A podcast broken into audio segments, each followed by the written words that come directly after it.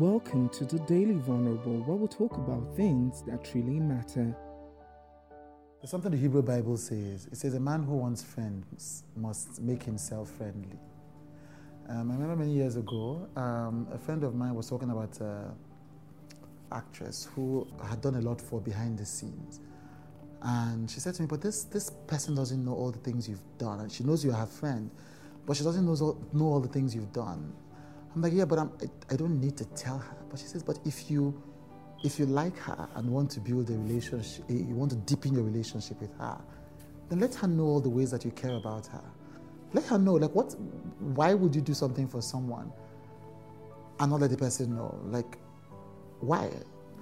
And I know that struck me really well. I'm like, really, why am I performing disinterest? If I care about somebody a lot, why am I not letting the person know that I do care about the person? How do I expect to form a deeper relationship with a person if the person doesn't know all the ways that I truly care about the person? A man who wants friends must make himself friendly. For some reason, we think that the more aloof and mysterious we are, the more people will respect us.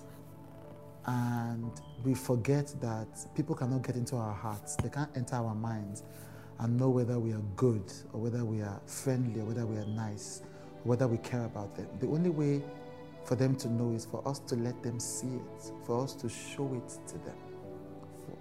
If you care about somebody, stop performing mystery. Let them know it. Let them see it.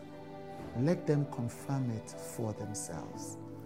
There are very few people of goodwill around so many people. If you have goodwill towards a person, it's your duty to show it and show it as soon as you can.